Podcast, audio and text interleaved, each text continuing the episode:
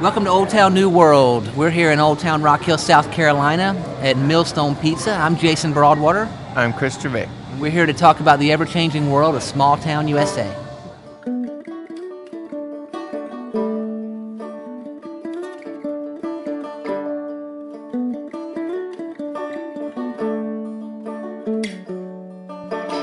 We have a wonderful guest with us from Winthrop University, but before I introduce that guest, I'd like to say hello, of course, to uh, Silent Wise Silent Micah. Hello, Silent Wise Micah.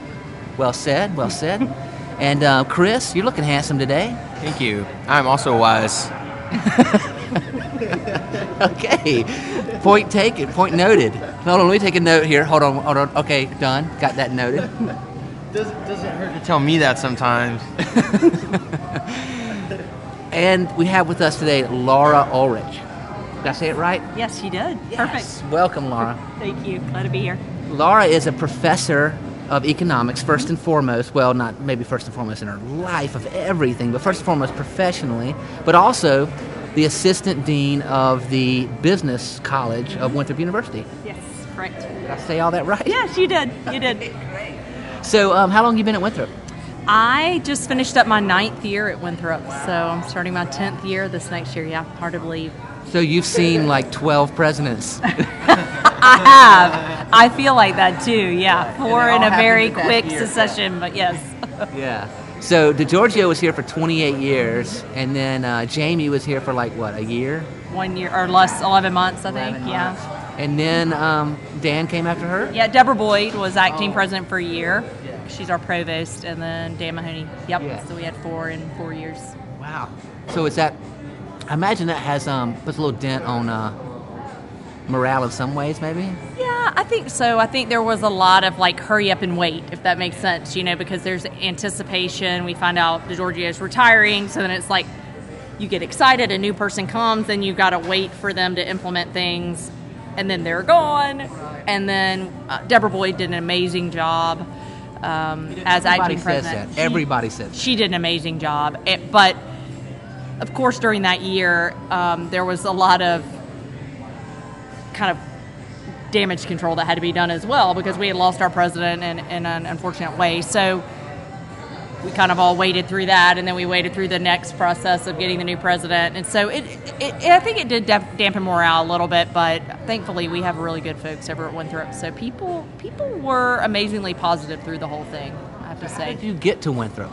Um, I came here directly from graduate school, so um, I knew that I wanted to go to a mid-sized public institution. I did not want to be at a big research one.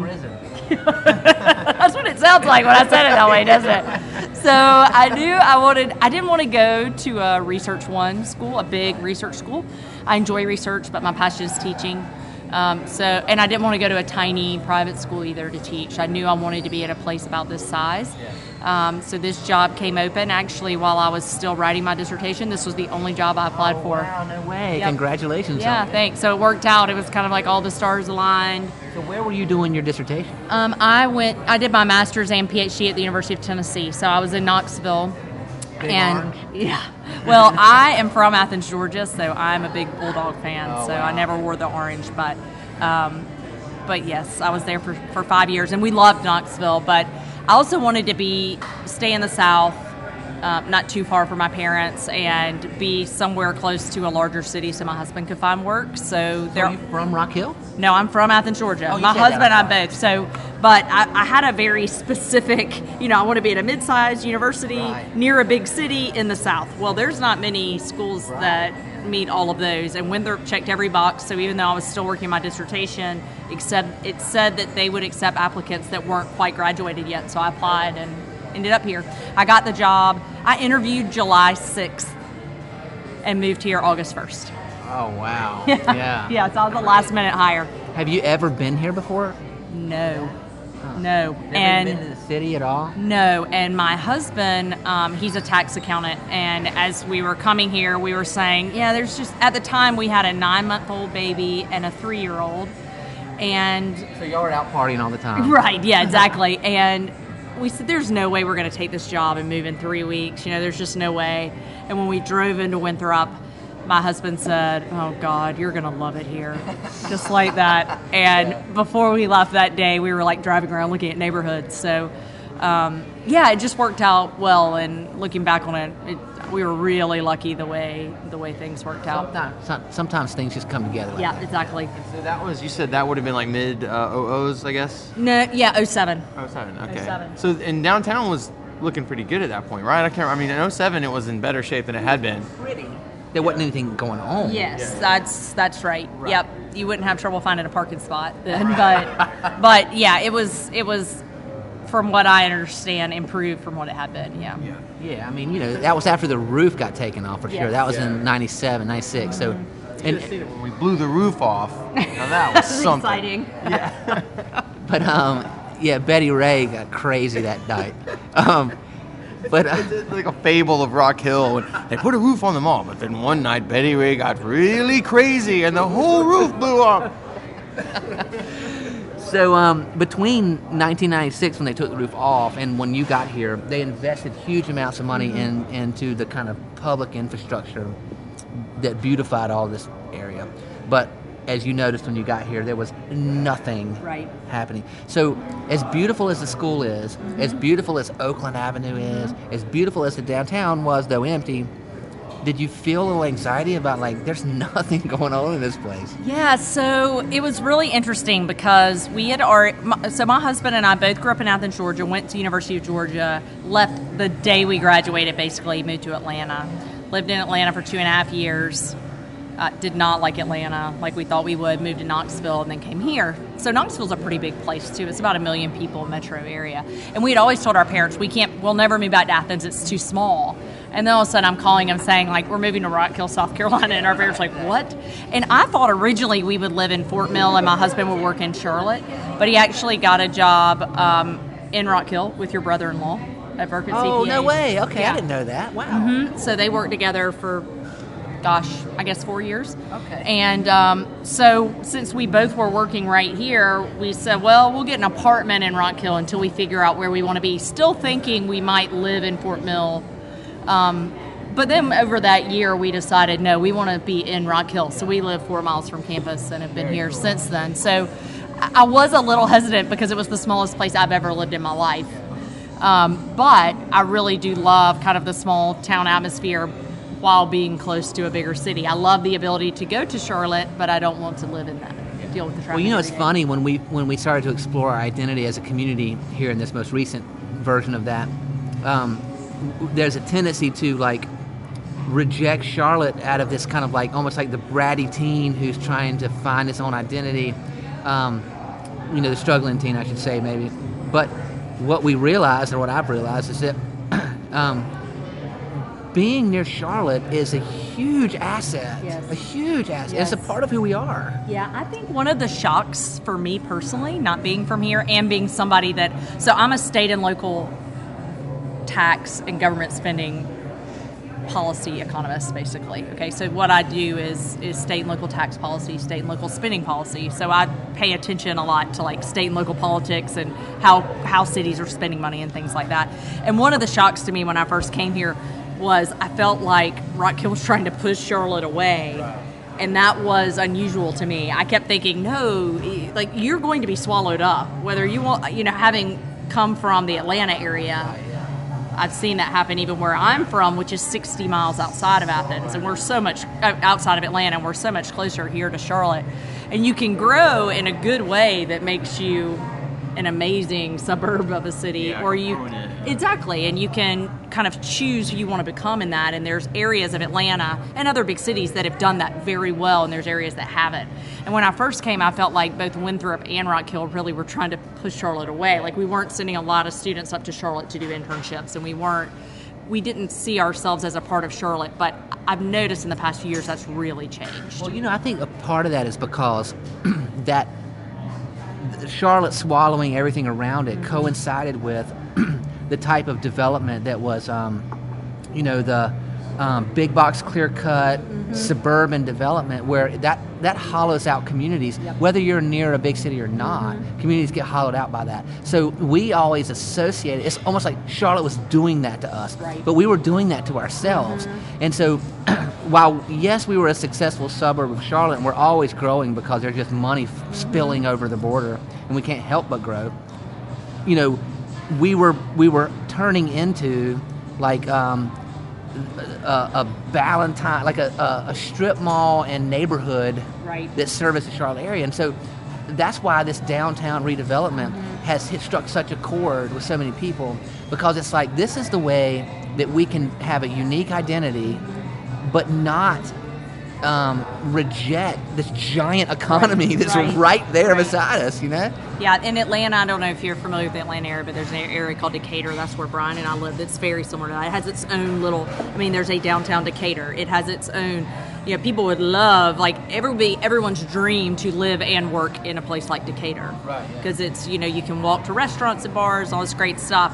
But the majority of people in Decatur commute to Atlanta. Right, yeah, exactly. So it has its own identity, but it also does serve as a commuter.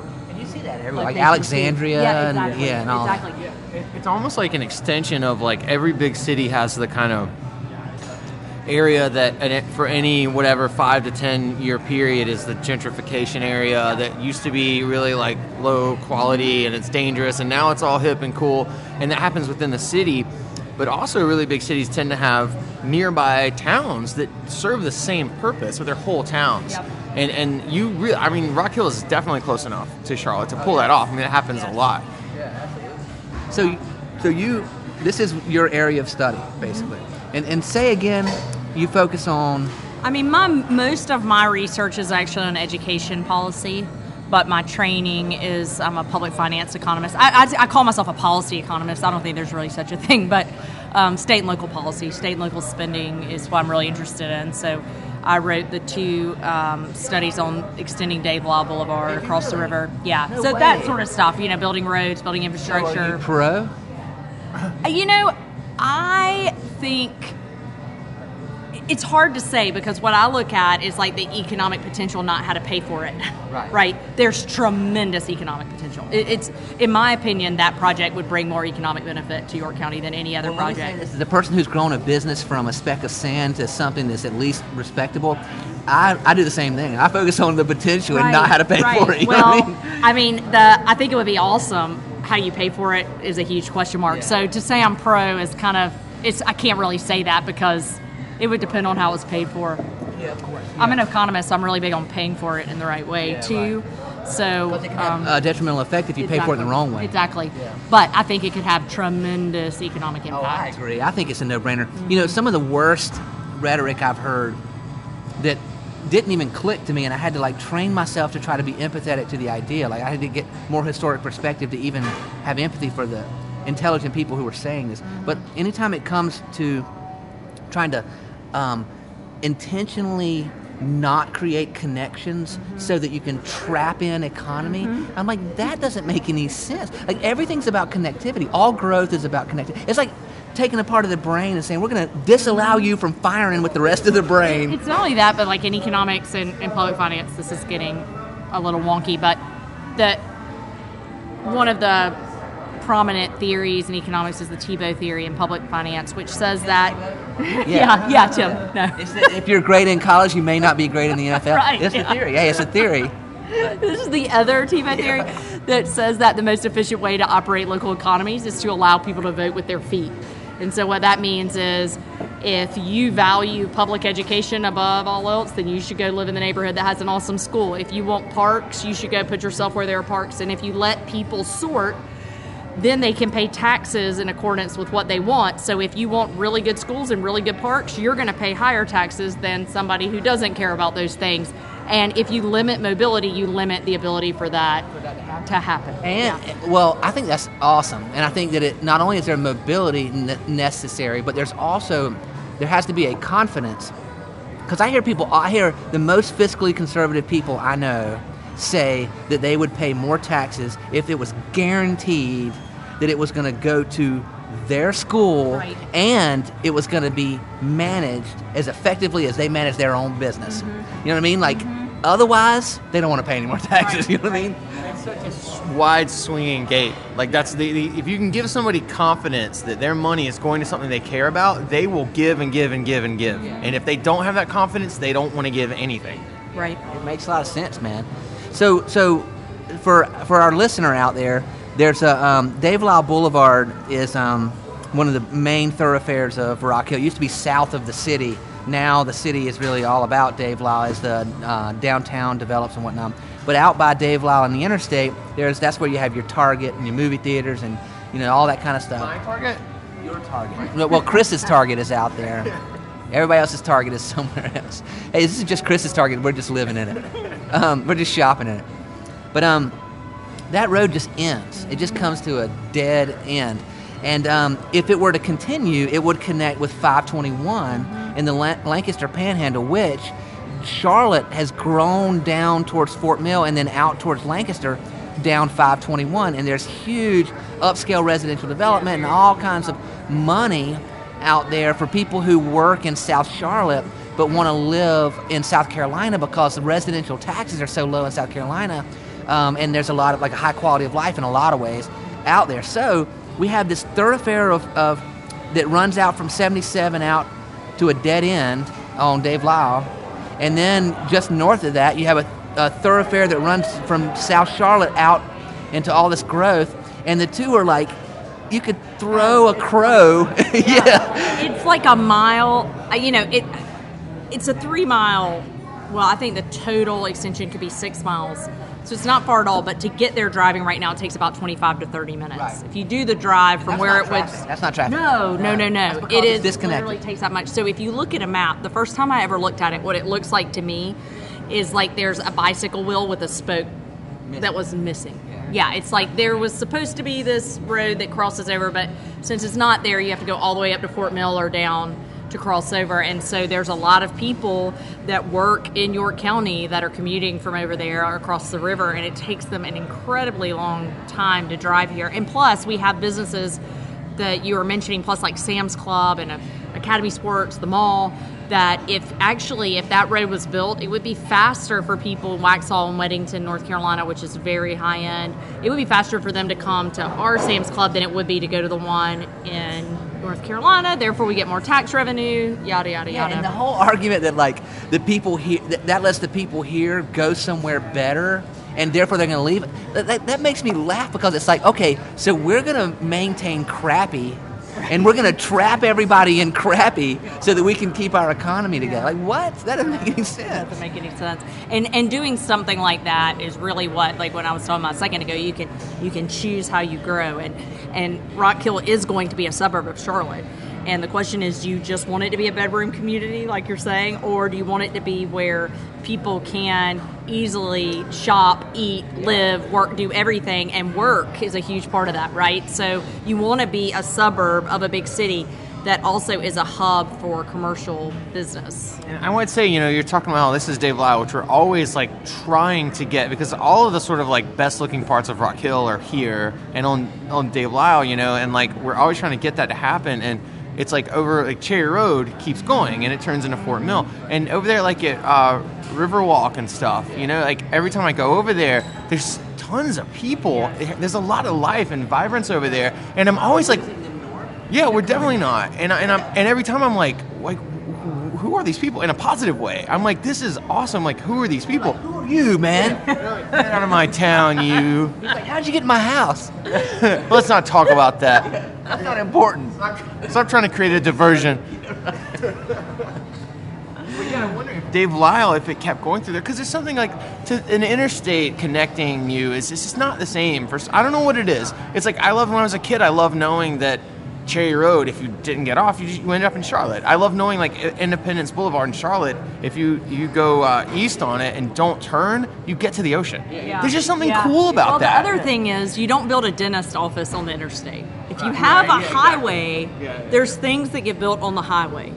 And the studies we did, you can find them on the Winthrop website, but um, the studies we did look at what would happen if nothing else was ever built, which is lunacy, right? I mean, if nothing else, there would be gas stations and other things. But even if nothing else was built, you would have more tax revenue coming into the state because of people coming across the river to shop here instead of Ballantyne. Because people in Lancaster County across the river, it's much faster for them to go to the Sam's Club in Pineville than it is to come here. So we would get that revenue, right? But um, but there would be plenty of things built. There would be, and, you don't get that on it on an interstate. You have the ease of travel, but you don't have all the commercial activity. Yeah, it's very just.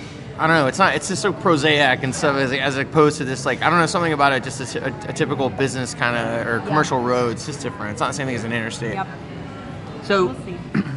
Yeah, we'll see. I mean, I, you know, I know there's people trying to figure out ways to pay for it and whatever, but but to me, it's a different thing to say.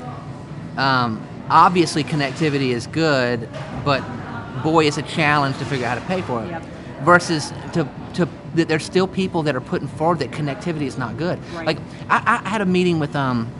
He was he was Lindsey Graham's guy in this area. He's not doing that anymore. He's moved on to some other job, but and a great guy, great guy. Uh, and, and I thought, and, and forward thinker. I'm not saying that he's not a forward thinker, but he- he's, uh, you know, representing uh, who he's representing and, and the thinking that's wrapped up in that. So I was talking to him about what if we ran a high-speed passenger system, train system, from Charlotte to Charleston. Um, because you got the biggest economy anywhere around here, Charlotte, Right. and uh, an international port, Charleston, you connect it to.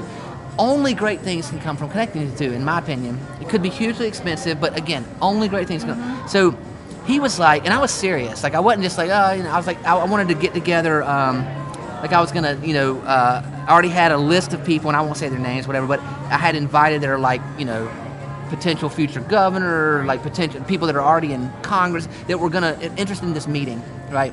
Uh, potentially come to this meeting, and and and we're talking, you know, 50 year timeline, 30 year timeline, whatever it is. Um, but his initial reaction was, huh. Because I made the argument. I was like, hey, the new economy is an economy of people. We, we long time ago figured out how to move things Right. because we were an economy of things. Now we're an economy of people. How do we move people? That's the key, right? And he's like, oh, this is genius, man. I love it. He's like, but maybe we should stop it south of Rock Hill. Like coming up from Charleston, stop south of Rock Hill. And I was like, what? What? Wait, why? And he goes, well, just so that we don't lose economy over the border. And I was like, are you freaking kidding me, man? How does that make sense? Yeah, I mean, as an From an economic point of view, it doesn't because mobility generates activity, and you'll generate activity on both ends. And it's you know it's kind of like rising tide lifts all boats. I mean, it, it but people get territorial, and especially when it comes to government spending and taxes. They don't want their tax money, and this is part of the issue with Dave Lyle, right? You've got two jurisdictions, you've got two different counties, so who's going to pay for what? And part of it's on the river. Who pays for that? And uh, what percentages? And all of that's always very hard to figure out when you're doing anything county to county or state to state or whatever when you're crossing jurisdictions. But I mean, anybody who's ever traveled overseas understands the value of trains and easy transportation, right? Um, but for some reason, the United it's unfortunate that we didn't get on that a hundred years ago. I mean, I, you know, I am a- I am definitely a romantic when it comes to the automobile. Like I wish I had I have 12 cars that I've marked on websites as being in my wish list that I would like to have. I love it. I love that it reflects my personality. I love the experience of control and driving. I love the whole thing. But back to my point about the economy. When our in the industrial revolution, we figured out how to move the tiniest thing. I mean, you go into the dollar store, you buy something for a dollar that was made in China. Now think about that. Gasoline, Oh, yeah. traveling on a boat, like you know, paying people, like management, infrastructure, l- laws, legal, government's getting paid. How does that cost a dollar? That's crazy. Right. It's because of the incredibly elaborate, incredibly elaborate system that we've created to move things, but we have no systems to move people. right. Is that because of the thing you said, like our identity is tied on cars? Like, because I mean, I don't feel that way. I I just want to get in a tube that shoots me to the other place I want to go. Like, even if it's really uncomfortable and awful, and I look hilarious when I'm in it, I still want the tube. You definitely look hilarious while you're in it. That's guaranteed. Because I speed by people. You give them the Donald Trump. Why don't you do the Donald Trump face every time you?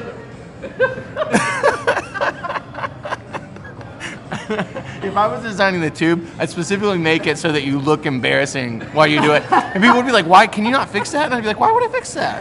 That's the best part about it. Yeah. Extra benefit. Well, and that's where um, you know I kind of play up in my age. I'm good. Y'all good? Y'all anything? Um, I kind of play up in my age to the Gen Xers in terms of like I love cars and stuff, and you kind of play down in your age to the millennial generation where that's just less important to you. It's just not as important. I think cars are cool. Don't get me wrong, but like they're cool in movies. Do you know what I mean? I want to get in a tube and go to the movies and look at cars. Yeah, right. Well, but I think that's a great point because I've noticed a lot of my friends now um, have kids that are approaching driving age. And I remember my parents were out of town. They went to Puerto Rico. My parents never went anywhere. But on my 16th birthday, they were in Puerto Rico. And you would have thought that I had been personally injured in some way by them. I was so offended by the fact that I could not get my driver's license on my 16th birthday. And I think I had to wait, it was either one or two days. And several doors were slammed over that.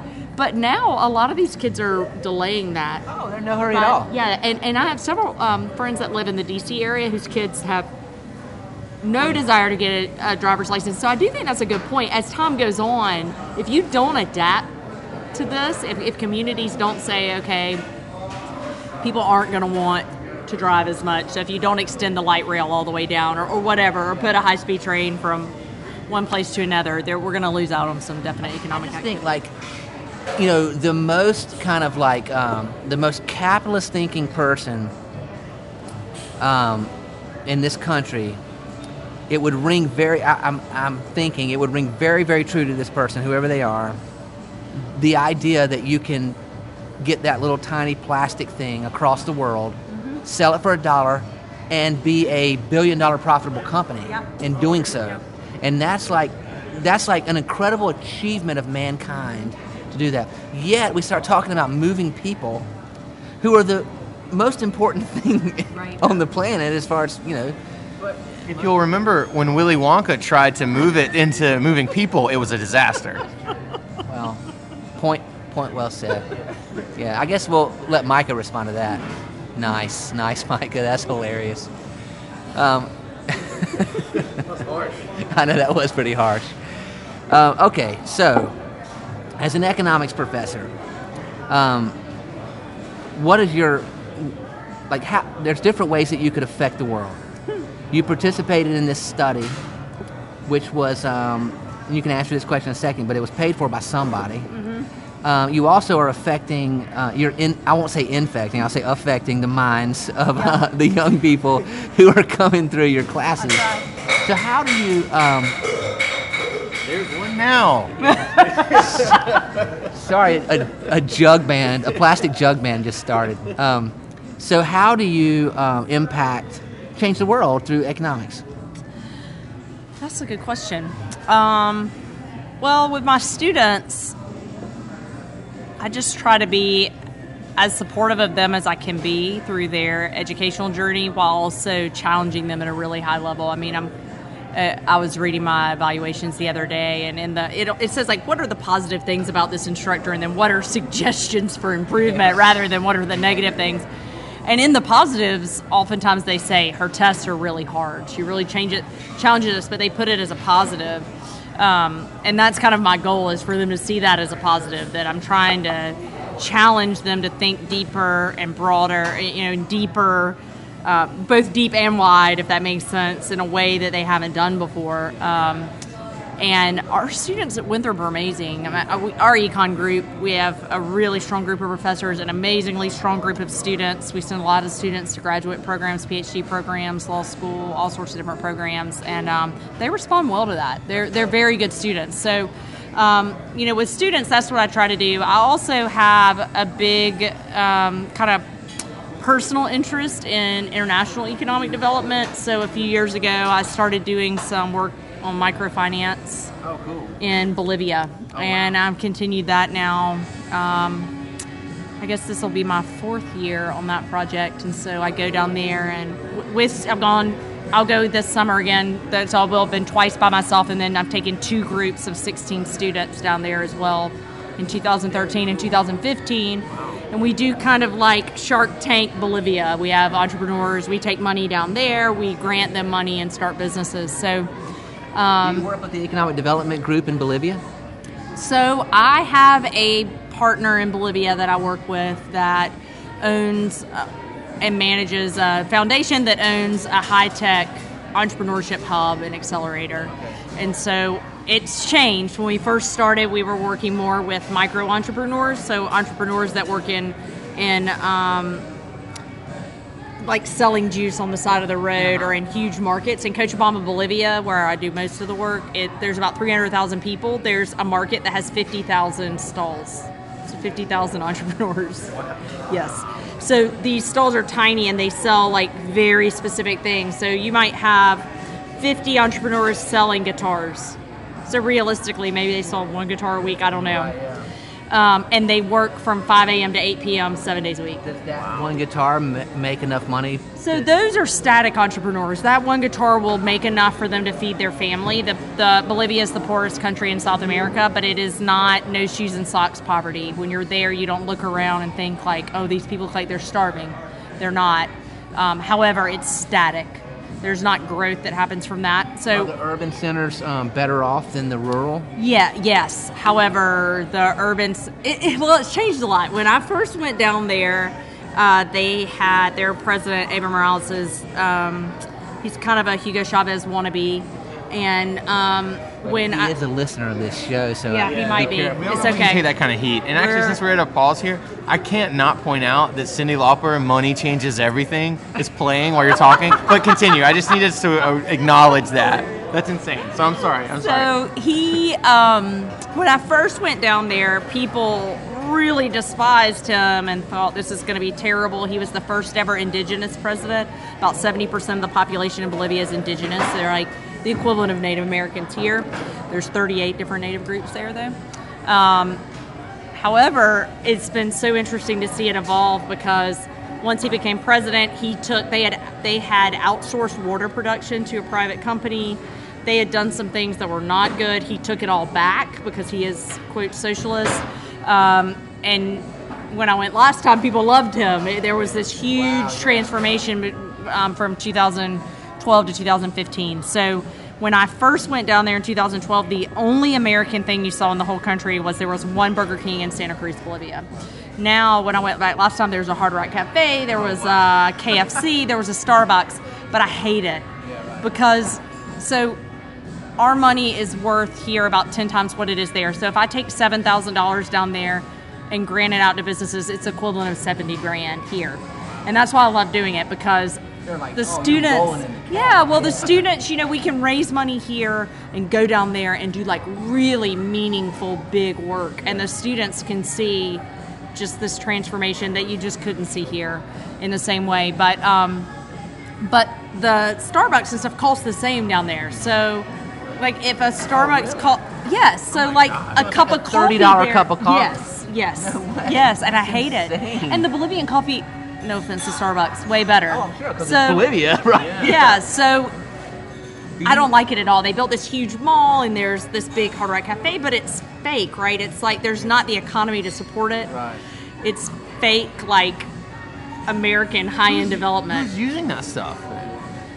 I don't know. I mean, it's one of the most corrupt countries in the world, so I, it was probably corruption that built it and corruption that keeps it going, to be honest. Um, luckily, the guy I work with there um, is very, he has a master's degree from the United States. He's very ethically sound and does not participate in any of that, and we have a great relationship. And um, so in August, I'm going to take David Warner with me that runs the hub here. Yeah, the, so my contact in Bolivia called me, said, we're going so strong now I can finally afford to bring you to me for the first time. He said I can bring two people and I said, Can I bring somebody not, you know, not from Winthrop? He said, Yeah, who do you want to bring? And think I'm gonna bring David. So we're going in August because what they do is so similar. And I think David will really be interested to see how like a high tech hub operate. It, it's amazing because technology can be exported for free. Right, yeah. And the problem with Bolivia and countries like it is that they are landlocked and they don't have friendly neighbors. And if you're landlocked without friendly neighbors, it's almost impossible to export goods in and out. Yeah. Things disappear, money disappears, bribes have to be paid, all sorts of stuff goes on. And especially in that part of the world, you also have the challenges of the drug trade. So most of the coca leaves are grown in Bolivia. They're exported into their neighbor countries where the drugs are made, so they're not friendly. Um, but technology is free. So down to export. So down in Bolivia, co- an average college student can hack into just about anything practically. They have these hackathons and they teach them to be beneficial hackers and um, so it's really cool, actually. When, I should be clarified. So when you say technology is free to export, you mean as in the traditional sense that the, the ideas and code or whatever? Yeah, Okay. exactly. It's a universal language, right? So they picked up on that there in a way. Now, I haven't been everywhere in the world. I'm not going to try to pretend that. However, I did live in Kosovo in 2014 as a Fulbright scholar, and it's very similar. It's the poorest country in Europe. It's has unfriendly neighbors. It's landlocked. They have not picked up on that. In Bolivia, though, they're teaching average kids, average college students to code because it's a universal language. So when you go to these universities there, they're all sitting around with computers just coding, coding, That's coding. so exciting. That's awesome. And so they the, another thing they've realized is there were some other countries that got a head start on that. So like Pakistan, India, countries like that where a lot of app developers are located and things like that. But there are problems related to that with time zones. So if you have an app developer in Bangladesh, you have to call them in the middle of the night. They have to call you in the middle. You know, it's it's difficult. Well, Bolivia is in the same time zone as us most of the year. Anyway, so so they've picked up on some of that. So they are starting to outsource a good bit to the United States of U.S. jobs. Yeah, That's wonderful because it's like as depressing as it might get sometimes when you're like you realize at Thanksgiving dinner that everyone's looking at Facebook, like that saddens you in some way. But then you look at the way that the information age affects that kind of thing, and it Yep. completely makes up for any sort of like negative connotation. It really does. And it, it's great you bring that up. When I went in 2012, w- check in the hotel, and they have they had Facebook ashtrays, which I'm sure were not official Facebook ashtrays, but the hotel had these ashtrays. Uh, in the Zuckerberg's Facebook next logo, big idea. exactly. In the Facebook logo, and I even took a picture of one. I'm like, this is weird.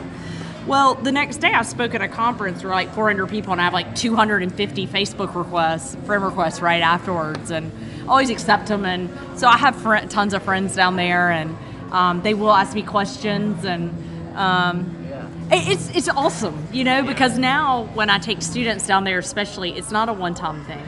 They go down there, they make connections, they do friend them on Facebook. You know, they've got their phones. Everybody has a smartphone down there, um, so they're immediately pulling it out. There's Wi-Fi is much more prevalent in Bolivia and Kosovo actually than it is here.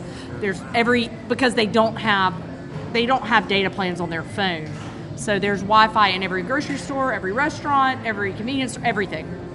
So people immediately are pulling out their phones, friending you on Facebook and or Twitter, or following your Twitter, whatever, and they're keeping in touch with them over time. So it's really it's cool. You know, you happen to know a girl named Belen down there No, in Bolivia? You know? she Bolivian. Yeah, I got a friend named Belen down there. She works in economic development and um, Really? and entrepreneur um, In what city? activities. I don't know. You need to find I out was for in me. a program with her at uh, the John F. Kennedy School. Yeah, that's Yeah. awesome. Yeah, find out for me because I'm going August will. 4th. I will. August She's 14th. awesome. Um, so w- when I was in this program at the Kennedy School, there was um, the concept of leapfrogging. Mm-hmm. Our professor, um, Ju- Calestous Juma, this guy's amazing. He works in Africa and, and. Yeah. predominantly, but His last name is Jumla. Juma, Oh, Juma. Okay. he um, the idea is leapfrogging, and um, and we need to apply that here in the United States. But the idea is, you can't, like those countries can't go through a 150 year industrial revolution. There's no time. It's not like they would ever catch up by going through. So they have to leapfrog into the new economy. So they're they have Wi-Fi access and are learning coding. When you're thinking, guys, y'all can't feed the people in the you know but but the point is that's okay, is okay, because you have to leapfrog into the new economy and and the example uh, Calestous always gave was um I can't I'm, I'm gonna butcher this but it, it's a country in Africa that invented um, transfer of money through SMS uh, text Oh wow. and the reason why is because they were doing micro lending and they were lending like a dollar to these women out in villages to start being able to sew. They'd buy like a sewing machine. Well, the women would want to pay it back, but it would be like a Right. four-hour drive, a twelve-hour drive out to the desert to go collect a dollar, Right. and they couldn't afford to collect the money. And so the women who were trying to pay it back somehow invented the ability to pay it back, and that gave the world the ability to transfer money through SMS, through text. That's crazy. It's like what you were saying about the fact that there's a Facebook ashtray. It's funny because we noticed that. Then Micah and I do a different podcast, um, and then one time we like uh, boosted the Facebook ads for it or whatever, and we got tons and tons and tons of likes that were from like people from other countries that didn't speak English, probably didn't know what our podcast was about, but were clicking it because Facebook told them it was cool, and that's Yeah. such strange because in this country, Facebook is like oh, it's Facebook. Like if you're young and if you're cool or whatever, you're like, my parents use Facebook. Like if you're in your 20s and you use Facebook, you're at least partially partially using it ironically. But you know, in other countries, you're like, Facebook is your access to like the rest of the world in the future, and it's so exciting, you know. Access, connectivity, mobility, all that. You know, I, I think that the new economy, all economies have always been, but the new economy is about, if there's a word, it's connectivity. You know, the internet is a whole nother dimension to the human experience. I mean, it really can't be overstated. Think about it like, I always talk about before the telephone, and let's discount the telegraph and roll it in with the telephone, but like for the entire history of human experience, you could not have a conversation with somebody unless they were there with you, a real time Right, conversation. right. And then all of a sudden comes this device where we're talking to people on the other side of the country in real time, and our voices are traveling along that little wire. It's like, how does that work? Right. But for like three generations now, they've been unimpressed with the telephone because, of course, you have a telephone, obviously. Well, now the millennial generation, the first generation, is unimpressed Yeah. with the fact that we have ubiquitous access and all of human knowledge in our pocket. Right. It's just unimpressive, you know what I mean? Because we are just born into that level of access and connectivity. And when places don't have it, you're going to have huge economic unintended consequences of denying access and connectivity. Yeah, and I think one of the things that we're missing out on in the U.S. that I see when I do travel around is the people who have not had those other things because the leapfrogging is an interesting concept because you do have people now in the developing world that have a smartphone that never had a landline phone. They never had it. It was not available, and if it was, they couldn't afford it. They leapfrogged, right? So people in these countries, a lot of them are very eager to get information in huge quantities. And so when I travel places, people will say things like, I want to talk to you about Adam Smith and the Wealth of Nations. Like, really? Like, no one in the United States has ever asked me that. You're like, hey, listen, I'm married. They're reading. They're reading everything they can get their hands on related to economics, or if they want to do finance or whatever. And in the U.S., people are just the students. Many of them are just sitting back, like just reading snippets, Right, right. not really observing. I mean, absorbing a lot of information. It's just like one inch deep. And people overseas, because they are absor- absorbing a lot of information, and now the transfer of information and knowledge is pretty quickly. Quick, it's so fast. They're gonna pretty quickly Just full disclosure, I have no idea what you're talking about. So I have to assume that it's like somebody coming up to you and being and you're like, "Have you heard of this band called the Ramones? Or have you heard of the Beach Boys?" saying like I, I need to learn about Steven Spielberg, Yeah, basically. Adam Smith wrote The Wealth of Nations, 1776. which is one of the core. Yeah. It's one of the core. He's the core. founder of economics. That's what I was about to say. Yeah. It's one of the core uh, kind of works that started the whole idea of economics Yeah. in the modern sense. And I've never read it. There you go. no, you wouldn't want it. It's like 500 pages of 1776 British It's writing. like reading the appendix to Moby Dick. Probably so. Probably so. Yeah. So I've never read it. So when they ask me that, I just smile and nod and talk about something else. Well, when people are talking about the Ramones, a lot of times I have to be like, "Yeah, of course." So, same here. Get it, Yeah. get it. yeah, that's what it is. Um, but it is about access and connectivity. I mean, you know, you look at what's happening in the U.S. and this this, this renaissance that I liken to. Um, I think we're all Florences in a new Renaissance. Like Florence of the Italian Renaissance was an explosion of the creative class. You know, we're coming out of a centralized period, in Dark Ages. We have this explosion of the creative class. Florence was in, in no way in the center of the world. Venice was because it was a port, but Florence was landlocked Right. and had the river, of course, to bring in boats. But they decided to, to do placemaking. They brought in um, like kind of technology incubators. They invested in uh, public art. They created culture. They made it where the coolest kid in town wanted to go to Florence because that's where all the cool kids were. And they made money because what they did was they made their fortune on textiles, but they had none of the raw materials at all. The people from the East brought them the raw materials of textiles and brought them all the berries and stuff. And what they did in Florence is they invented a new process um, to, to make better textiles so that they would stay brighter longer, and they made a fortune. But think about it, all they were doing was inventing like intellectual IP. They were doing IP development. And, and it was all about if we get the, the bluegrass bands here and the guys with mustaches and boots, then you're going to have the people that are creating IP. And you know what I mean? That's that was all. It's the same thing we're doing in downtown Rock Hill. They were doing in Florence, Italy. And, and there's a new renaissance happening in the United States in all the towns across the United States. And it's fascinating to me to see how there's this hyper localism and hyper globalism happening where like yeah, there's a renaissance in downtown Rock Hill, but like I might have somebody in Bolivia Yep. creating an app for me, and, and, and that's nothing. Like that's nothing. Mm-hmm. Yep. You know?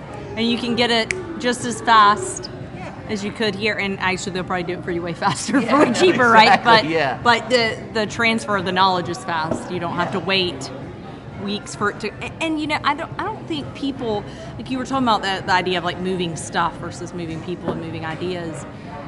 There are places in the world where you still can't move stuff. Right. Like when I lived in Kosovo, I took my three ch- people and Rock Hill thought I had lost my ever loving mind when I announced I was going to go to Kosovo on a Fulbright, and I took my three young children with me. But my husband had to stay here; he had to work.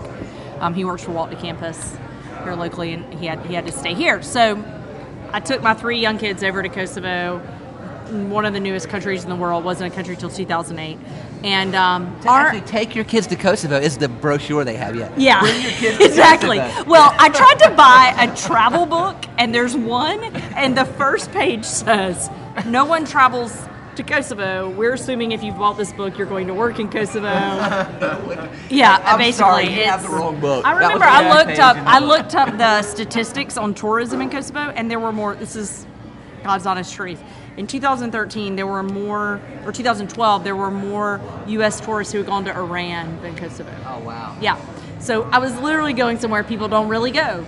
And took my kids and we got our address. Well, it was a paragraph. So I took it into one of my students. They speak Albanian there, which is very different from English, so it was very difficult to learn. I learned very little. But I took it to my students and I said, Can you please read me my address? I want to know what it is if I want to order a pizza or whatever. And it was like apartment, end of the hall, second floor, yellow apartment with a green roof near the statue. It was a written description because there are no addresses. So you can't, you don't get mail. There's no mail. Wow. If, if somebody wants to, if you have a bill, they stick it in your door. Um, but there's no mail. So you can't send something there. Wow. It's impossible. So, you know, we think about here, you know, I, and I, I try to teach, Bolivia is similar, very similar. If you send something there, it may take six months, may never get there. If it does, it may be stolen or part of it missing. But I try to explain to my students, you know, we'll deal with like a woman who runs a bakery there and go in her house, watch her making these little donuts. This is an actual woman that we donate money to, Cynthia.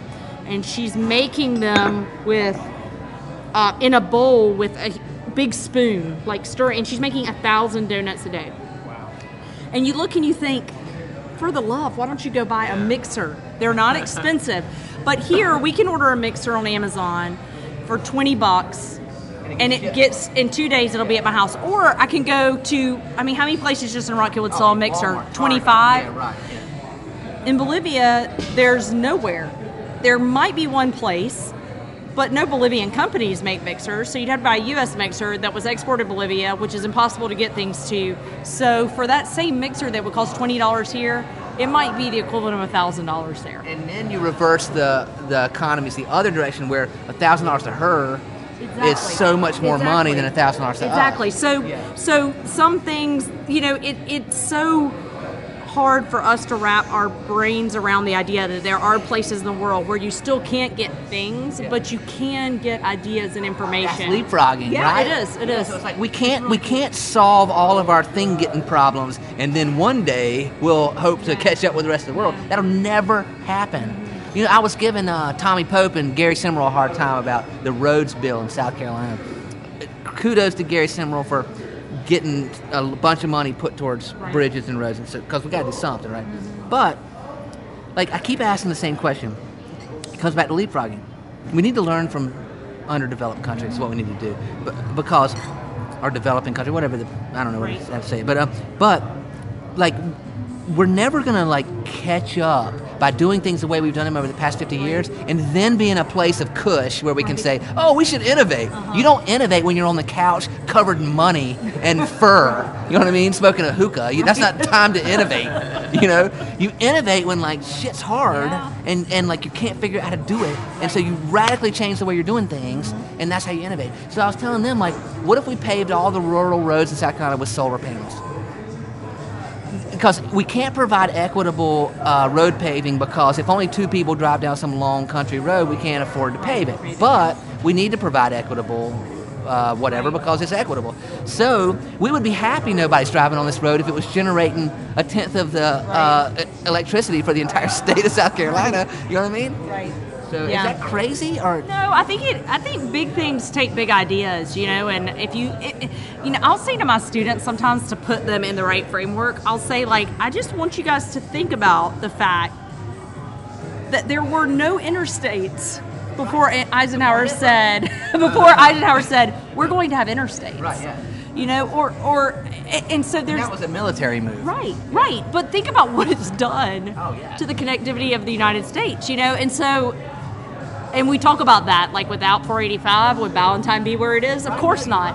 So, so Connectivity. it's connectivity, and, and big ideas take big risk, and it takes big thinking. And I, I think Rock Hill, you know, I've I've been so impressed because my kids go to the local public schools, and they my younger kids go to one of the choice schools, and you know, Rock Hill is way more forward thinking than you would might think coming from the outside that a smaller town in South Carolina would be. Um, but going forward, it's going to continue to take big thoughts, big ideas, and not all of them will work. Right. It, and something's going to fail, and when it does, that's okay, and you and you sweep up the mess and you keep going. And I think that failure, you know, we oftentimes see it as just the end of the road, and it's just a stop along the way. Like you, it's going to happen. Not every big idea is going to work, but if you don't try these big ideas, you're going to be left behind. I'm absolutely think that's the case. I think one of the biggest detriments to humanity at large is the fear of failure and the the to not accept failure. Like I know I, that sounds like I'm a snake eating its tail. That's failure. But like, yeah, but it, to to it, failure and things going wrong and mistakes are not going to move. That's Right. always going to be there. And so you have to accept failure, like as and not like fear it and not have it be a negative and not be the thing that you're always trying to avoid. Have to accept failure because it will always be there no matter what we do. I agree, man. But I think the key is, and I say this a lot, and I can't remember if I stole it or if I made it up. But at this point, whatever. Um, yeah. Um, the key is to fail fast and fail often. Yep. Because if you wait and fail huge, you lose all buy-in, all confidence, all resources, everything. So you fail every step along the way. And can, there's this great quote from Michael Jordan that I can't even paraphrase because I would butcher it so bad. But it basically comes down to he lists off like all these failures. He's like, you know, like you know, you know, like 150 times I was trusted to take the, the last second shot and missed it. You know, like he he lists off all these things that are just failure, failure, failure. And this is Michael Jordan, you know, considered the greatest of his little area that he focused on. And at the end, he says, and that's why I was a success. You know, it's like I did it over and over, no matter what. I kept going, I kept going, I kept going. We can accept that a painter, before he paints his finished painting, sketches it and says, "Nah, that's not right." And he sketches again, and he sketches again, and we, yeah, we accept that. But it's like we can't accept that that not everything in life looks like a sketch. But you have to apply that principle if you want to get a great painting that matters. You have to find a way to apply that idea of like vomiting out the thing that you think is right, and if it doesn't work, you figure it out again. You know, and that's missing from so many things. The question is, how do you? I think the question that I'm hearing us say here is, how do you take creative process into public process? And that's really what we're facing. That's the hard thing, and I think a lot of the reason why that's really difficult is because usually the people that you have running the public process are not the younger, probably more risk taking, more creative class because they you know, there's different periods of your life, right? There's different, like right now, I'm married, I have three kids. I can't afford to be like crazy risky now, you know. Like I got to pay my mortgage, and I've got three children I've got to feed. You know, I could have been riskier in my 20s than I can be now. at My age, So I don't know. I'll take them to Kosovo. Right, exactly. Yeah, right. Yeah, yeah, nothing I risky. know. I know. Nothing I used to. I used to put them in a cab to go to school when they were like four and six with Oh my two God, no euros. way. yeah, No way. yeah, that's pretty risky. Oh my God, that's pretty risky. That's what you do in oh Kosovo. hell yeah. I was just. But I think, but you see, I think people in general need more of that faith. Yeah, Because yeah. I mean, I understand it's certain things are dangerous, and I know it's easier said than done. But a lot of the things that hold us back in this culture and in this world is fear of the unknown, fear of the abstract what if, mm-hmm. And I, I think a little more faith. I think we could all use a little more faith. Yeah, throw your throw your kids in a cab. Yeah. Tell Well, the cab I to go the let them have First fun. day I was there, but then after I was there, I was like, wow, like kids are walking around by themselves that are four That kinda years old. normalized? Yeah, and my my ten year old at the time, um, I would give him like five euros, and he would just go find a barber, get a haircut, and come Find a- back. Find a bar. A barber, not a bar, a barber. But here in the United States, I would be arrested. But there, a 10 year old was like a teenager, basically. I mean, he could go do things. And they loved it. That was the interesting thing when we came back. They felt very restrained. They did not like it. But, but I think that's part of what's hard about taking things from like the creative process to the public process because in general people don't enter the public process till they are further on in their life and so you don't necessarily have the latest and greatest things being proposed and the people who are against things are always the loudest and you have a very loud minority that complains and complains and complains and so Well, you know, that's why I'm so inspired by um, what I call the connected village. This idea of like the we are the new Florence of the new Renaissance. Because one of the things that Florence did back in the Renaissance was it was run by guilds, and guilds were these weird kind of bed partners, so to speak, of like you'd have a guild that would be like artists. Like clay uh, sculptors and bankers, you know, it'd be like what, you know. But it was different people from different areas that would come together because of some common interest and they would form a guild and that's how they ran the city so you know now you you have kind of the you don't have that you you have more of a if you if you strap up business suit up participate long enough you'll get potentially if you you know and and if i can say it if you are the right color and you know you're the right whatever you well you'll get to sit at the table eventually. Keep at it you know when you're 60 Right. you get to sit at the table and as long as you rubber stamp things that come through you get to stay at the table you know. But if you shake all that up and you say okay let's take everybody this here in this place and let's form different groups um, from their will not us so if a bunch of kids want to be with a bunch of kids and they don't want to invite adults fine. If we're having a mixture group fine. Whatever. Let's all get together and all like start putting voice into the process. That's what was going on. And and i mean this is hundreds and hundreds of years ago and that was happening. You know how, how are they more progressive than we are now you know? Yeah. I don't know.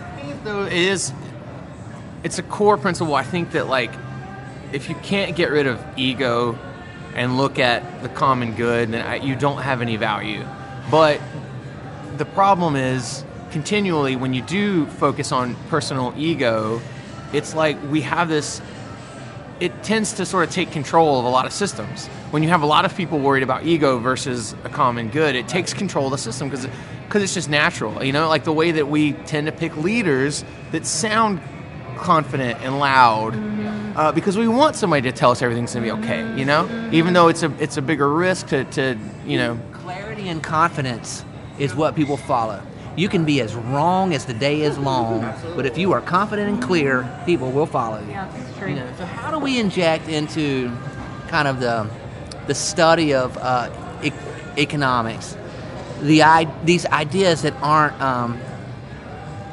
represented on paper? Like for example, we don't want to lose the the charismatic quarterback that we need to rally the people around an emotional idea. You know, we don't want to discount uh, the kind of sad, alone person who puts poetry into the world. Like, but none of that shows up on a spreadsheet. You know, so how's that represented in, in economics, or is it not?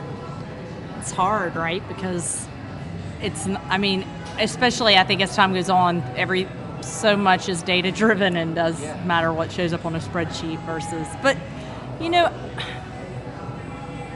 we have this theory in economics called reversion to the mean, which is like kind of basically like things change but always reverts back a little bit. And I don't know, I think about like I was in Poland a few years ago, and there's this uh, salt mine in Krakow that's uh, it's one of the UNESCO sites, and it's one of the oldest mines in the world. And they were lowering people like I can't remember. I mean, something like four thousand feet under the ground by rope in the 1300s.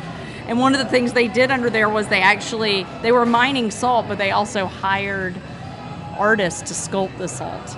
And so you can still go down there and see these sculptures that were done. It's awesome. Yeah. Holy I'm actually cow. taking a group of students next summer there because I Krakow, Poland is awesome. Yeah. Krakow, Um, Poland. Krakow. sorry, sorry. Sorry, I went to the Sorry. wrong side of Poland when I was there. Sorry. yeah, go back to Krakow next time. Go to salt mine. I went to my so-called life, Brian Krakow. So that's where I went. But you know, I think that at the end of the day, like process matters, and you know, making money matters, and all that matters. The spreadsheet matters, but at the same time, creativity always informs that, right? And it is always what moves it forward. And if you look at the people who have always been the quote richest people in the world. They were the innovators. They were the creative people. They're not the people who are sitting around saying well just do what my dad did you know? It's the you know it is mark zuckerberg who who had this pretty funky idea you know? And, and for him to quit college and go and chase that dream was pretty out there at the time. Um, and, and even if you look back at the vanderbilts you know building these railroads at the time that seemed pretty out there because there weren't a lot of people that they were connecting from Yeah, point A to point B, right? Now it seems common sense, but then it didn't. So I think it's always going to be those risk takers and the people that are creative that rise to the top. It's just getting local economies, I think, to accept that and try to make it happen where they are, right? Because there are places in the U.S. who've been just uber successful at that. Um, that do have this creative class where there's tons of economic development and the spreadsheet looks great, but that spreadsheet is driven by people that are a little bit different. You know, I've never seen the spreadsheet. Exactly, and don't care about the spreadsheet and do not operate their life based on a spreadsheet. And even though I'm an economist, I'm married to a tax accountant. I mean, we are as spreadsheet oriented as people could be, probably. Um, but I can I can appreciate not being that way. You know, Well, I you mean- need some I mean, just just as you drop the places that you have visited, and that you have put yourself into these situations of unknown, potential failure, Yeah. crazy things. Like to be a spreadsheet person Yeah. who drops herself into chaos Right. is kind of a, a dichotomy of some. Yeah, I think so. I definitely am not kind of typical of an economist, probably. Uh, I, I grew up in a very, uh, I mean, I have an awesome family, but very like middle class, you know, never traveled internationally, never really took risk. Uh, my sister called me a stick in the mud my whole life. I was like, never did anything bad. You know, I was just in my own little box and I could succeed in my little box, so I stayed there. But once I had kids, I thought, well, heck, I've got this job where I could go do cool stuff and immediately take my kids out of the box. So when we went to Kosovo, I took my kids to 18 countries. and we went everywhere. I mean, it was like we would just like, let's go to Macedonia this weekend. All right, let's go to Macedonia. We went we went to Greece one weekend. We didn't even know where we were. we were we were at a coffee shop. My my son's like, "What's that mountain?" I'm like, "I don't know." I get on Google Maps. And it was Mount Olympus. The, the actual mountain. Oh, that's the mountain. Yeah. and my son is like, at the time, huge into these Percy Jackson books, so he thinks Mount Olympus. You know, The guy and the guy taking your order was wearing like a tunic, like a robe. You were like, No, where are we? We knew we were in Greece, but we had no idea where we were. Um, I, I never had any of that in my own upbringing, but I thought, you know, I get to choose. You know, the great thing about being an adult is I get to choose how I do this, and if I do anything with my kids, I think especially because my kids are growing up. Um, it's just us here, you know. We're kind of like this little clan, but they're growing up. Um, in a pretty sheltered environment here by design really you know they go to local schools we, our church is right here we're, we're, we're just right here in rock hill um, but i want them to see that the world is really connected and that people are the same everywhere It just doesn't matter where you go; they're the exactly. Well, let same. me use this as a segue to kind of a closure to our um, our podcast here and say that um, I think that um, you know something that you said a second ago rings very true to me because you you said you know oh and yeah now that I'm adult like I get to choose whatever I want. Well, I would say that 95% of the people in the world choose whatever I want is is limited to Right. you know a Right. a fraction of a percent of possibilities that they could actually choose. Because I used to I used to not be able to sleep at night as a kid, as a as a like a teen, older teenager, like 18, whatever, thinking I could be in China right now. Why am I in? why am I in the honeycombs in USC and, and the guy next to me is vomiting on the floor? Like, why am I here? I could be anywhere in the world. It used to drive me crazy because the idea that um, that I can do whatever um, versus the the motions that push me into kind of my the, the path that you know that is pushing me along forward the, the normalcies and the, just the easy you know path of least resistance on it it used to drive me crazy. And it was years later that I started to, to take more ownership over okay so I get it now so I really can choose and I make decisions. But you know I think it's um, impressive that you have made the choices that you've made because while yes it's true that yes I'm an adult I can do whatever I want now and take my kids wherever most people that does not ring true well it can because we have you know we have the mortgage and we can't because we have the soccer tryout on like Tuesday and we just can't yeah We have both. We have yeah, to and you do that balance too. Chris you know? I think it rings true for everybody. It's just it's for most people. I think it's like, well, nothing really that horrible happened where I'm at right now, so Yeah. I'll stay here because Right. I don't have any proof that nothing really horrible will happen if I don't go over there. right. I, We're- can, I, I, I could do that going to the grocery Yeah, store sometimes. right. Like, what if something horrible happens at the grocery store? We're going to Honduras in two weeks, and everybody at my work is like, "Why are you going to Honduras? Why would you go to Honduras? Why are you going?" Because I've never been there. I want to go there. I want to see. I like to go new places, and um, it's cheaper to go to Honduras than Myrtle Beach. I mean, that's the reality of it. Like you go to these places, people think it takes all this money. It does not. It's cheaper than being here.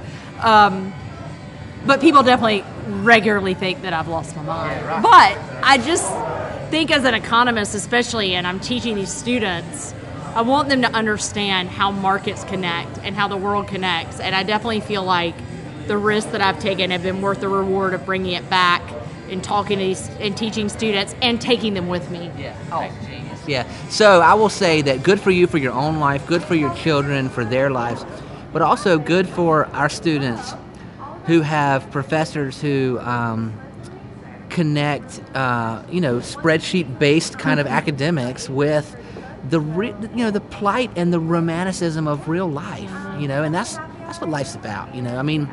You know, I, I want to see more data on why we should extend the blue line from Charlotte to downtown Rock Hill. Mm-hmm. But to be honest with you, what I really want is to come into work tomorrow and have a, a nice, enjoyable, pleasant experience that isn't like predictably mundane. You know what I mean? right. You know, I want to be opened up to new ideas, and it's what I really want. And, and the idea that we are there, there's leapfrogging going on all around the country. It doesn't happen without connectivity. So yes, we can send uh, data bytes of information across the gigawatts of, of connect jobby boobs, but but humans traveling around and, and the world and engaging with other humans, like you taking David Warner Yeah. down to uh, who's running the, the technology incubator here locally, uh, down and, and visiting one in Belize. No, Bel- Bolivia. We're going Oh. to three cities in Bolivia. Wait a minute, hold on. My friend's in Belize. Belize. Wow. I totally blew that. Sorry, I so blew that. Yeah. When you not in America, do you know Jim? Jim, he's also not in America. Damn, God. I knew I would mess that up. Ah, anyway, anywho. Um, thank you so much for being on the podcast. I appreciate it. I enjoyed it. Thank you. Absolutely. Chris, you look very handsome. Thanks. And wise. And why you're wise too, yeah. You're thank you. for it, fishing for it. And I, we will end with, um, if we can have a, a, a prayer of solitude from uh, Silent Micah. You're hilarious, Micah. God, kills me. All right, well, I guess we'll see you next week on Old Town New World.